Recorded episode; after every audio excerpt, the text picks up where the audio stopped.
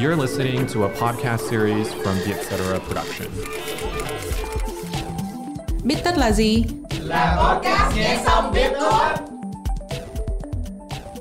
Chủ đề của tập hôm nay là trí tưởng tượng. Trí tưởng tượng bắt đầu phát triển ở trẻ em từ khi nào? Vai trò của trí tưởng tượng là gì? Sáng tạo là gì? Sáng tạo thì liên quan gì đến trí tưởng tượng? Có phải trẻ em thì sáng tạo hơn người lớn? Hành động tưởng tượng trong thế giới trưởng thành diễn ra như thế nào? Liệu ta có thể trả lại một phần của tuổi thơ trong thế giới trưởng thành không?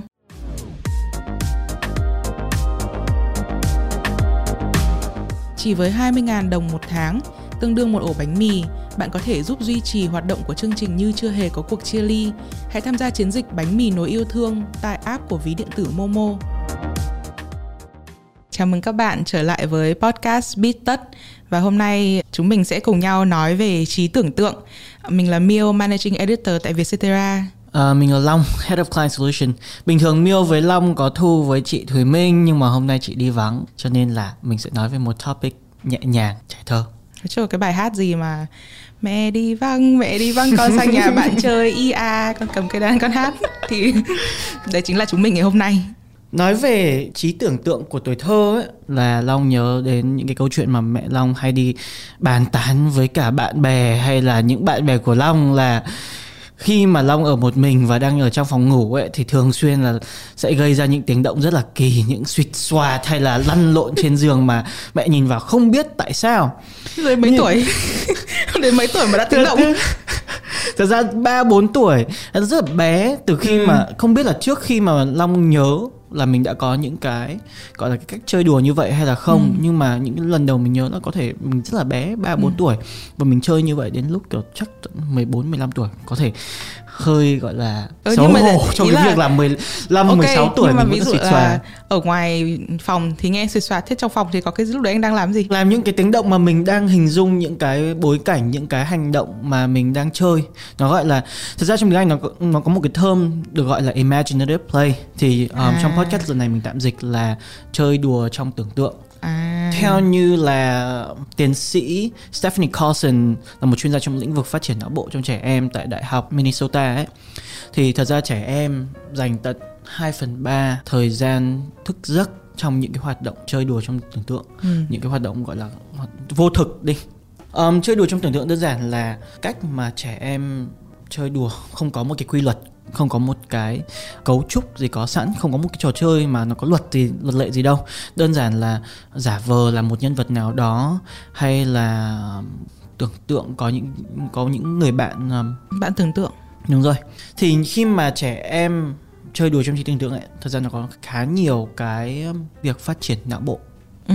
thực ra là khi mà mình còn bé ấy, mình thấy là có một cái việc rất thông thường đấy là trẻ em thì đứa nào nó cũng có những cái hành động rất là không không thực tế ví dụ kiểu thỉnh thoảng một buổi chiều chán chán nhất là đá bóng bơ cái tự nhiên cầm một cái que đi xong rồi ra sân đánh đừng đánh loạn lên như là kiểu đang đang đánh nhau với rồng hay gì đấy.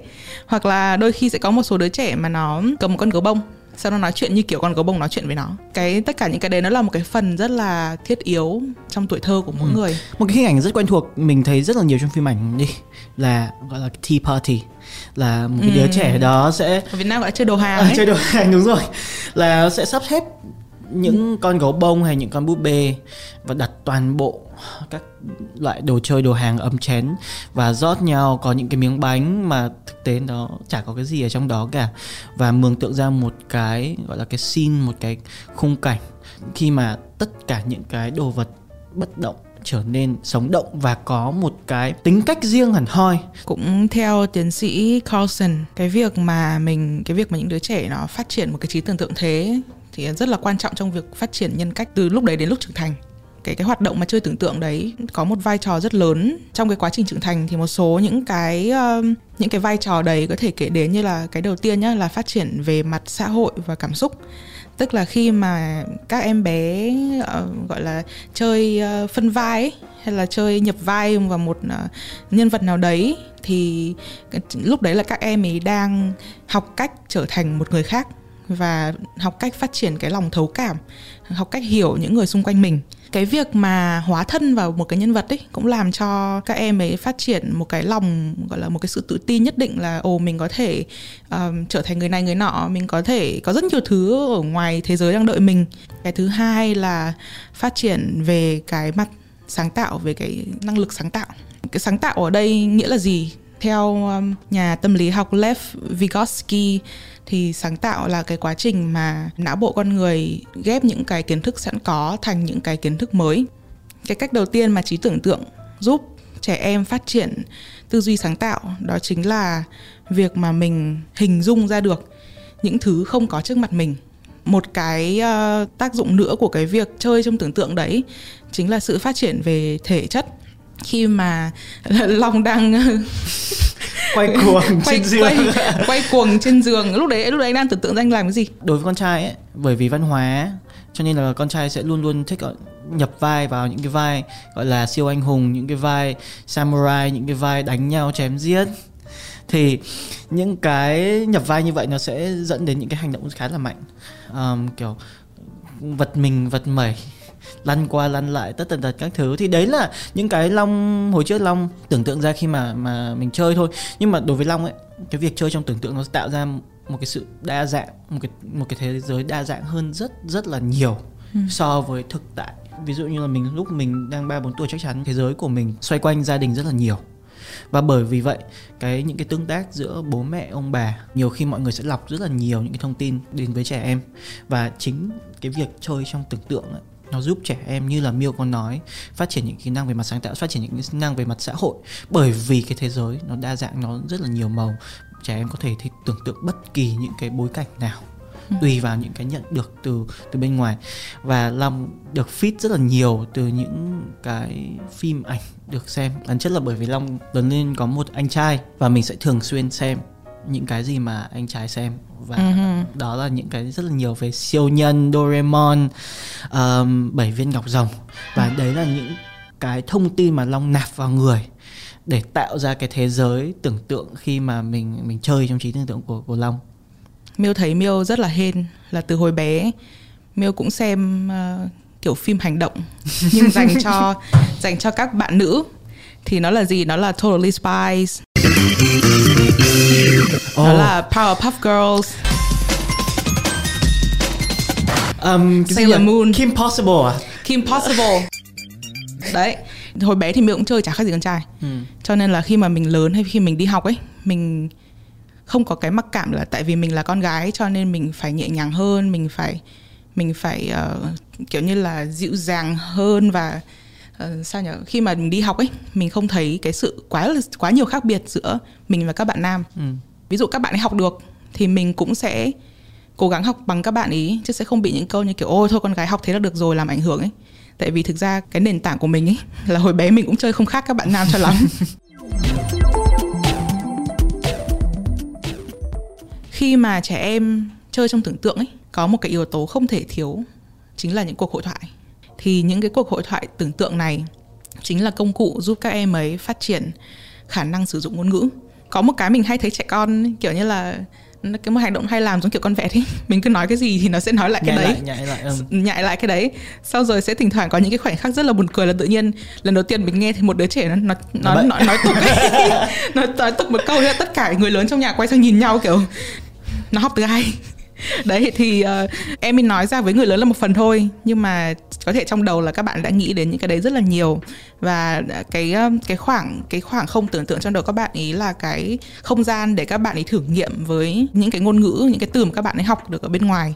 Khi mà các bạn ý ờ, tưởng tượng ra những người bạn hay là những đồng đội hay là những con quái vật thì các bạn ấy cũng đang tập cách um, lắng nghe và, và sử dụng những cái từ ngữ. Rồi mình sẽ thấy là thỉnh thoảng các bạn ấy sẽ vẽ ra hoặc viết ra những cái đấy thì nó là cách mà các bạn ấy uh, củng cố cái uh, kết nối giữa cái mặt chữ viết và cái chữ mà mình nói ra trên miệng hồi bé Long có hay tự tưởng tượng ra những cái tình huống kiểu siêu gai cấn không? Tức là kiểu gì phải có cái thuyết gì đấy. Đúng rồi, nếu mà nó không gai cấn thì tại sao lại phải tưởng tượng ra nó? Ừ. Thì Long vẫn nhớ cái cách Long đặt vấn đề khi mà ừ. tưởng tượng ấy là nó phải có một cái plot để Đúng rồi. vẽ ra một cái vấn đề trước. Ừ, phải- xong rồi mình phải dần dần Có mình cái kịch bản đúng có không? kịch bản vẽ ra kịch bản trước. Có thể mình chưa biết cái kịch bản sẽ kết thúc ở đâu nhưng mà mình phải có cái cái vấn đề và trong cái quá trình tưởng tượng mình sẽ tìm ra cái cách để mà giải quyết cái vấn đề đó. Ừ, đấy thì đấy cũng là một cái công dụng rất là phổ biến của trí tưởng tượng trong sự phát triển của trẻ em tức là rèn luyện cho các em ấy khả năng đặt vấn đề và giải quyết vấn đề ví dụ nhá mình có một cái trò đơn giản là hồi trước thì mình hay ờ, để hai cái ghế xong rồi răng cái màn lên hoặc răng cái chăn lên hoặc cái đệm lên chơi xong- lều chơi lều. Đúng rồi chơi lều chơi lều. Xong rồi chui xuống đấy và tưởng tượng như mình đang ở trong một hang động kiểu khám phá thám hiểm. Xong rồi sẽ có một ai đó mình cần phải cứu kiểu một con gấu bông nào đó mình để tít ở bên trong. Hoặc là mình ờ, mình có thêm một người bạn đồng hành nữa. Thì ví dụ ờ, một người phải ờ, làm cái nhiệm vụ A một người phải làm nhiệm vụ B thì mới cứu được con gấu bông ra khỏi đấy chẳng hạn. Thì đấy tất cả những cái đấy là cái cách mà trí tưởng tượng giúp trẻ em phát triển. Tại sao khi mà ta trưởng thành thì dần dần cảm giác như là này là cảm giác thôi nha. Ừ. mình chắc chắn là mình bớt chơi trong tưởng tượng. Đấy là long nghĩ đối với long là đừng là mình chơi ít đi hẳn. Và... Và- tưởng tượng thì sẽ bị gọi là kiểu daydreaming ấy tức là mơ giữa ban ngày kiểu không tỉnh táo hơi bay bay thơ thần thì Mio có nghĩ rằng khi mà mình bớt chơi trong tưởng tượng đi thì cái khả năng sáng tạo của của mình cũng bớt đi không? Ờ, có chứ và cái này là cũng được chứng minh bởi tiến sĩ Carlson luôn. Dr. Carlson chị còn nói là một trong những cái lý do là mình không mình không rèn luyện đủ nữa. Mình không dành thời gian để tưởng tượng nhiều để ngồi và mơ mộng với nữa thì mình đấy thì đương nhiên là nó sẽ Và và đi. nó và Long đối với Long Long nghĩ là một phần là do cái những cái gì mình được giáo dục trong từ lớp 1 đến từ từ mẫu giáo đến lớp đến khi tốt nghiệp đại học chẳng hạn. Rất mọi người sẽ rất nặng đặt nặng vào những cái như là toán cái cách khả năng làm toán cái khả năng um, suy nghĩ một cách logic cái khả năng lập luận một cách chặt chẽ. Đấy là những cái mà mình um, trong trường lớp mình sẽ được tập luyện rất là nhiều. Từ cách kể cả văn học đi. Văn học mình sẽ có một cái cấu trúc người cũng sẽ có được dạy một cái cấu trúc. nhà ba em chấm điểm.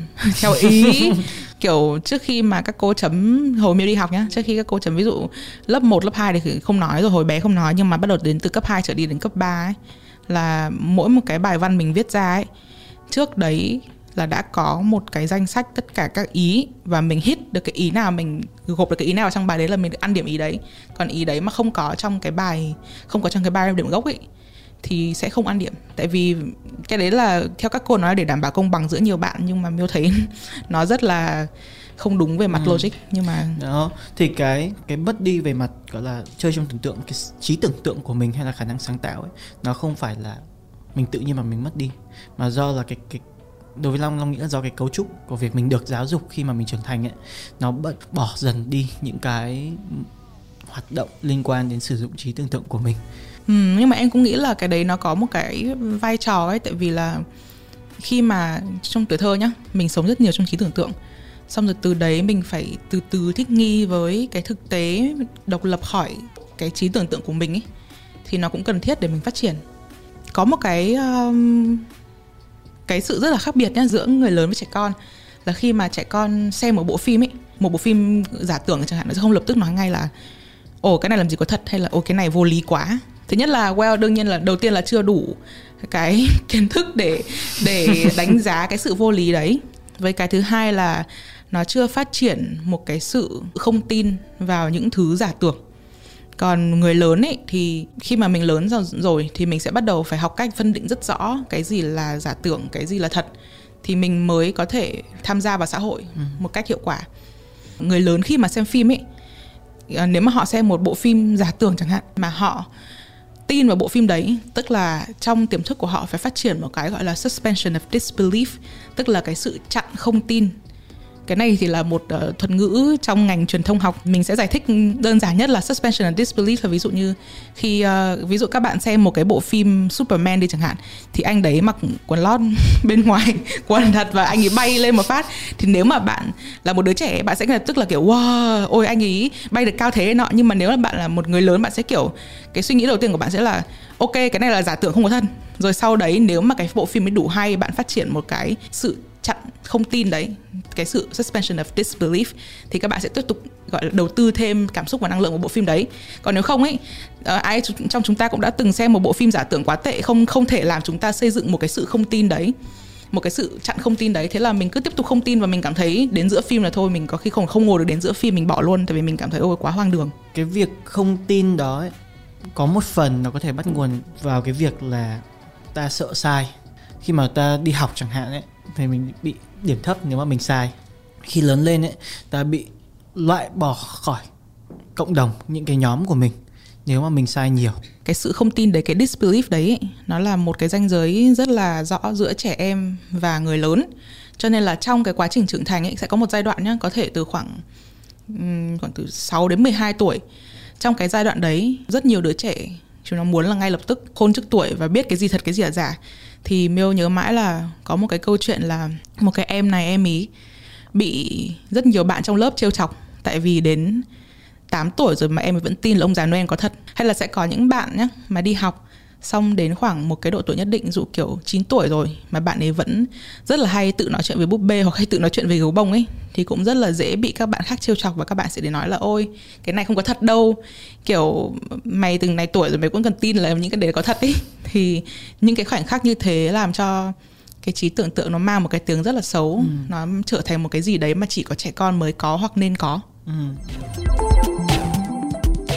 chỉ với 20.000 đồng một tháng tương đương một ổ bánh mì, bạn có thể giúp duy trì hoạt động của chương trình như chưa hề có cuộc chia ly. Hãy tham gia chiến dịch bánh mì nối yêu thương tại app của ví điện tử Momo.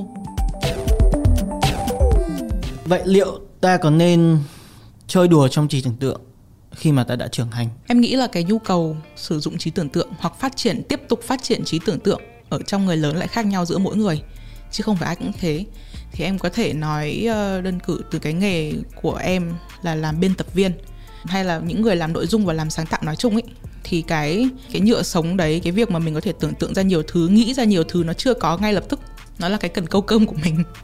Cho nên là việc mà mình đóng cái cửa thực tại vào và đi vào cái thế giới nội tâm của mình và chơi đùa ở trong đấy, thích nghĩ ra cái gì thì mình thích, thì mình nghĩ, thì nó là một cái hoạt động rất quan trọng. Nó là một cách để mình rèn luyện nghiệp vụ của mình luôn. Nhân đối với em nó rất cần thiết. Nhưng mà em em có thể thấy nhá, là trong rất nhiều công việc mà mọi người có thể thoạt qua nghĩ là không cần trí tưởng tượng thực ra vẫn rất cần trí tưởng tượng. Thì ví dụ như anh là một nhà khoa học anh làm nghiên cứu thì cái trí tưởng tượng sẽ giúp anh đặt giả thiết để rồi đương nhiên là mình cũng phải không phải trí tưởng tượng không mà mình phải dựa vào những cái thông tin những cái dữ liệu mình có trước đấy nữa. Nhưng mà khi mà anh đã đạt được giả thiết ý, thì anh sẽ dễ dàng có một cái hướng đi cho nghiên cứu của mình hơn để nếu mà anh có một cái gọi là trực giác của một người làm khoa học tốt ý, mình có thể nhanh chóng pinpoint đâu là cái giả thiết mà có cái xác suất được kiểm chứng cao nhất và từ đó là mình đi theo cái hướng đấy thì mình sẽ nhanh thành công hơn là nếu mà mình không biết là nên đặt cái giả thiết nào đầu tiên ấy. Ừ.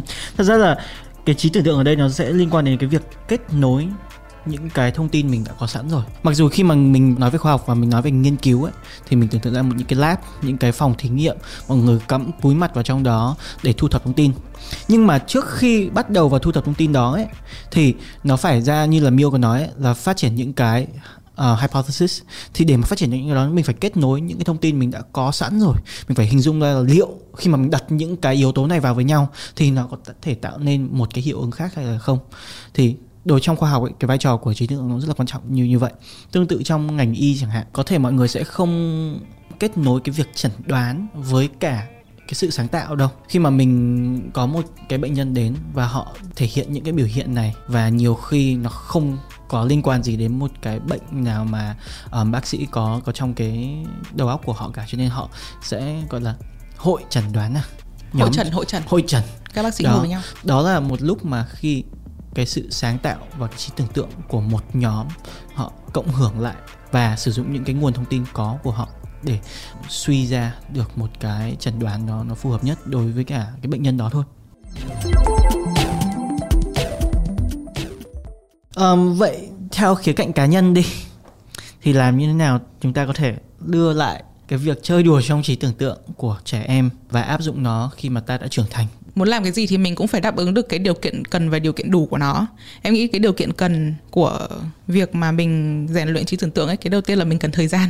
Mình phải rất là dành thời gian cho nó. Ừ. nếu mà mình quá bận bịu với những thứ khác ấy mình không có thể ngồi lại với bản thân được thì rất là khó. Khi mà mình đi xe buýt đi có thể cái đấy ngồi là mơ. cái hoạt động ờ, ngồi lơ mơ ngồi lơ đúng mơ không? đấy ngồi ngồi làm việc. mơ. Nhưng mà cái này nó cũng quay lại cái việc tại sao cái tập podcast đầu tiên hay tập podcast thứ hai của Bít Tất mà Miêu làm với cả chị Minh ấy, là cái tập thiền ấy. Tại sao khi mà ta trưởng thành, cái việc thiền đóng vai trò rất là quan trọng, nó là cái khoảng không gian tĩnh. Để có thể mọi người sẽ cần chỉ cần cái sự tĩnh thôi, nhưng mà đối với long ấy, là cái sự tĩnh đó, nó sẽ giúp long tạo ra cái không gian để mà tưởng tượng khắp mọi nơi, bất kỳ cái gì mà mình muốn. Thì đấy là cái cách long dành thời gian để mà tập lại cái việc chơi trong trí tưởng tượng. Có một cái công cụ mà Vietcetera rất là hay dùng, đó chính là tiếng Anh gọi là kiểu bounce ideas. Tức là mình uh, ý tưởng nó như một kiểu quả bóng ấy. Người này đánh qua người còn lại mình ngồi mình cùng brainstorm với nhau. Thì tự nhiên tất cả những cái thông tin mà mình có đấy hoặc những cái gì mà mình nghĩ ra trước đấy nó lại cứ nói sao nhỉ? Nở ra thành một cái ờ nó cứ nó cứ gộp vào với nhau và nó nở ra thành một thứ mới. Ừ.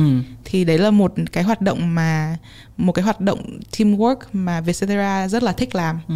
các bạn có thể ví dụ một buổi chiều nào đấy rảnh rảnh trong lúc lúc mà mình đi cà phê ấy, thì um, thay vì mình uh, ngồi uh, bàn luận về người nổi tiếng ABC thì mình có thể ngồi nói về những cái vấn đề mà nó khơi gợi trí tưởng tượng hơn và mình ngồi bounce ideas với nhau. Và cách thứ ba là nạp thông tin ừ, Đó. nạp thông tin là sao? Nạp thông tin là mình đi tìm kiếm những cái nguồn sáng tạo mình đi xem sách báo mình đi xem phim. Nhưng mà mình phải có chủ ý khi mà mình nạp những cái thông tin đó. Ví dụ xem phim của Martin Scorsese ấy, thì mình sẽ cảm giác được cái màu của Martin Scorsese rất là dễ. Mỗi lần mình tưởng tượng ra những cái cái khung cảnh đó ấy, và mình muốn truyền tải nó vào trong cái công việc của mình thì mình sẽ biết cái màu đó phải nhìn như thế nào bài đầu tiên Miêu viết cho Vietcetera cách đây uh, uh, 3 năm. Từ hồi Miêu còn ở bên Nhật là bài một bài phỏng vấn một anh um, travel blogger và photographer tên là Nguyễn Sơn Tùng. Thì anh Tùng ờ, các bạn có thể đã rất nhiều bạn biết đến anh ấy với cái nghệ danh là Lạc anh chụp rất nhiều ảnh ở đường phố rất là đẹp ở Nhật và hiện tại thì anh ấy đang ở Việt Nam. Thì uh, anh Tùng có nói với Miêu luôn Miêu hỏi anh là thế làm thế nào để rèn luyện được một cái con mắt nghệ thuật tốt, một cái một cái thị hiếu tốt thì anh ấy bảo là mình phải rất cẩn thận với những thứ mình nạp vào. Tại vì khi mà mình, khi những cái thứ mình tạo ra ấy, nó chính là những cái thứ mình nạp vào đầu mình hồi trước nó chuyển hóa, nó cộng hưởng và nó chuyển hóa thành một cái thứ mới. Thì anh ấy anh ấy bảo miêu là trên Instagram ấy, anh ấy rất là chọn lọc những cái nguồn mà anh ấy xem ảnh. Thì anh ấy là photographer mà, cho nên là anh ấy học từ những cái người mà anh ấy follow thì anh ấy bảo anh không bao giờ follow bạn bè ở trên đấy. Bạn bè thì sẽ lên Facebook để chat chít với nhau gì đấy. Nhưng còn Instagram là cái nơi anh ấy học hỏi. Anh ấy bookmark tất cả những cái người mà anh nghĩ là chụp ảnh ngầu nhất trên thế giới. Rồi anh ấy cứ nhìn ảnh của họ rất nhiều. Ngày nào cũng phải dành khoảng um, 20 phút 30 phút là ít nhá. Lên cứ scroll cái feed của Instagram và gọi là hưởng chọn tất cả những cái đẹp đẽ đến nạp tất cả những cái đẹp đẽ đến vào đầu. Và tất cả những cái thứ đấy nó nó còn ăn vào tiềm thức của anh luôn. Và nó tạo cho anh một cái tiêu chuẩn là như thế mới là đẹp đây bây những cái này là xu hướng ừ. những cái này là những cái mà mà thế giới đang làm. Thì đấy là cách mà anh ấy um, tiếp tục rèn luyện cái thị hiếu và cái trí tưởng tượng để mà khi anh ấy đặt cái ống kính lên mắt một cái anh ấy nhìn ngay ra cái khung nào là cái khung chính là nó đẹp đấy. Đấy là một cách để mà mình tránh việc bản thân mình bị bó buộc bởi những cái gì mình nhìn thấy trước mắt. Đối với vai trò hiện tại là head of client solution thì long làm sales. Thì khi mà làm sales là long bán ý bán những cái campaign thì có Long, không chỉ làm sales không đâu mà Long còn làm ý tưởng để mang đi bán tức là vừa làm uh, vừa làm product designer xong vừa mang vừa làm sales đi bán những cái ý tưởng đấy luôn. Thật ra thì Long cái cách mà anh Tùng làm cũng là cách Long nạp. Mà khi mà Long quá bận với cả công việc ấy, mình cảm thấy mình siêu siêu khô khan. Mình cảm thấy rằng cái cái màu của cuộc sống nó nó bị phai bợt toàn bộ. Cái hiệu ứng khi mà mình nạp nhiều thông tin và mình xem những cái mình muốn xem và mình biết mình đang cần xem những cái gì. Nó sẽ mở rộng những cái mình biết thôi. Thì một câu hỏi long luôn đặt cho bản thân khi mà long nạp chẳng hạn, là còn gì hơn cái này nữa? Mọi người coi cái gì là đẹp là một chuyện rồi, nhưng mà ngoài cái đó còn gì hơn nữa? Ví dụ một cái ý nó tốt thì làm cách nào để nó còn hay hơn nữa? Một cái copy nó đã hay rồi, làm cách nào để nó hay hơn nữa?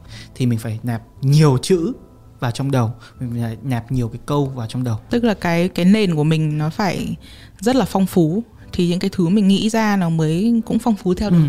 ngoài cái việc mà rèn luyện trí tưởng tượng để rèn luyện tư duy sáng tạo để làm tốt trong công việc thì uh, trí tưởng tượng trong cái cuộc sống của người lớn ấy nó còn nó còn vai trò gì không đối với long ấy nó vai trò rất là lớn Ừ. bởi vì nếu mà không có cái việc chơi trong tưởng tượng như vậy thì sáng tạo đương nhiên đi xuống là một phần rồi nhưng mà cái cái màu của cái cuộc sống ấy long nhìn nhìn cuộc sống nó theo những cái gam màu rất là rõ ràng. Và khi mà mình không tưởng tượng mình không có cái không gian để mình tưởng tượng nha. Nó có một cái từ tên là alonely khi mà mình nhớ cái thời gian mình ở một mình khi mà mình không có cái thời gian đó để mình chơi tưởng tượng mình suy nghĩ mình nạp thì như là lúc nãy đang còn nói cái cuộc sống nó bạt mất cái màu của nó. Cái vai trò của trí tưởng tượng trong cuộc sống của Miêu mà Miêu 25 tuổi cho nên cũng chắc là tạm coi là người lớn. Uh, nó rất là thực tế nó không uh, ngoài cái sự thi vị ra thì nó còn uh, đóng góp rất nhiều cho cái chất lượng sống và chất lượng các mối quan hệ xung quanh mình. Ví dụ nhé như là chuyện mà mình nuôi dưỡng cái mối quan hệ của mình với bố mẹ chẳng hạn thì mình cái trí tưởng tượng đấy nó cho phép mình đặt mình vào cái vị trí của họ để nhìn mọi thứ để có thể thấu cảm với họ. Hoặc khi mà miêu viết một gì đấy phỏng vấn nhân vật chẳng hạn mình phải đi vào cái thế giới của họ nhưng mà mình rõ ràng là mình đã mình có sống cuộc đời của họ đâu mà mình vẫn phải đi vào thì đương nhiên là mình dùng cái gì mình dùng trí tưởng tượng chứ còn dùng cái gì nữa. Rồi có những cái khoảnh khắc ví dụ ờ, ngoài những cái thứ ra khi mà mình hẹn hò yêu đương này nọ mình vẫn luôn nói là nếu mà đến tháng thứ sáu mới phát hiện ra là không hợp nhau thì quá là quá muộn rồi. Mình nên phát hiện sớm hơn tại vì mình sống có không được nhiều ấy. Ví dụ mỗi năm mình hẹn hò hai người chỉ để phát hiện là Rồi. mình không hợp người ta thì bao giờ mình mới tìm được. Cho nên là tất cả những cái quá trình hẹn hò quá trình tuyển chọn đấy nó phải được nhanh lên nhưng mà làm sao để nhanh làm sao mà chỉ đến tháng thứ buổi hẹn thứ hai hoặc tháng thứ hai? Mà mình đã biết là mình hợp họ hay không thì đương nhiên là mình phải thứ nhất là nạp rất nhiều thông tin về họ và mình lôi tất cả những thứ mình biết về mình lên bàn cân và mình tưởng tượng ra một cuộc sống trước mắt với người đấy chứ còn làm sao nữa. Và mình có thể thấy là ô không hợp luôn rồi thì thôi cho đi luôn đấy. Ví dụ như thế. Thì đấy là những cái công cụ nó nó cái, cái tính hữu dụng của trí tưởng tượng trong cái cái cuộc sống hiện đại của một người trưởng thành tức là khi mà mình chơi trong tưởng tượng ấy, thì để mà áp dụng nó trong trong cuộc sống hiện tại, cuộc sống trưởng thành ấy, thì mình phải chủ động, mình phải coi như là tập lại cái việc đó. Và cái hiệu ứng và cái benefit của cái việc chơi trong tưởng tượng hay là tưởng tượng sử dụng trí tưởng tượng của mình đi, nó không chỉ đơn thuần là phục vụ cái công việc của bản thân hay là cái chất lượng sống của bản thân như là long có nói, mà cái vai trò của nó còn đóng góp rất là nhiều trong việc giúp một con người có thể thấu cảm với những cái người quan trọng với cả bản thân trong trong cuộc sống của của mình đi. Mong rằng những bạn nào đang thấy um, cuộc sống của mình hơi khô khan một chút, hơi thiếu màu một chút thì có thể sử dụng các cái tips mà Long với mà Miêu có chia sẻ ngày hôm nay về chơi trong tưởng tượng để có thể thêm một chút màu trong cuộc sống. Xin cảm ơn các bạn. Hẹn gặp lại các bạn trong podcast lần sau. bye bye Podcast Bít Tất được thu âm tại Vietcetera Audio Room, chịu trách nhiệm sản xuất và kỹ thuật bởi Khánh Lâm và Harvey.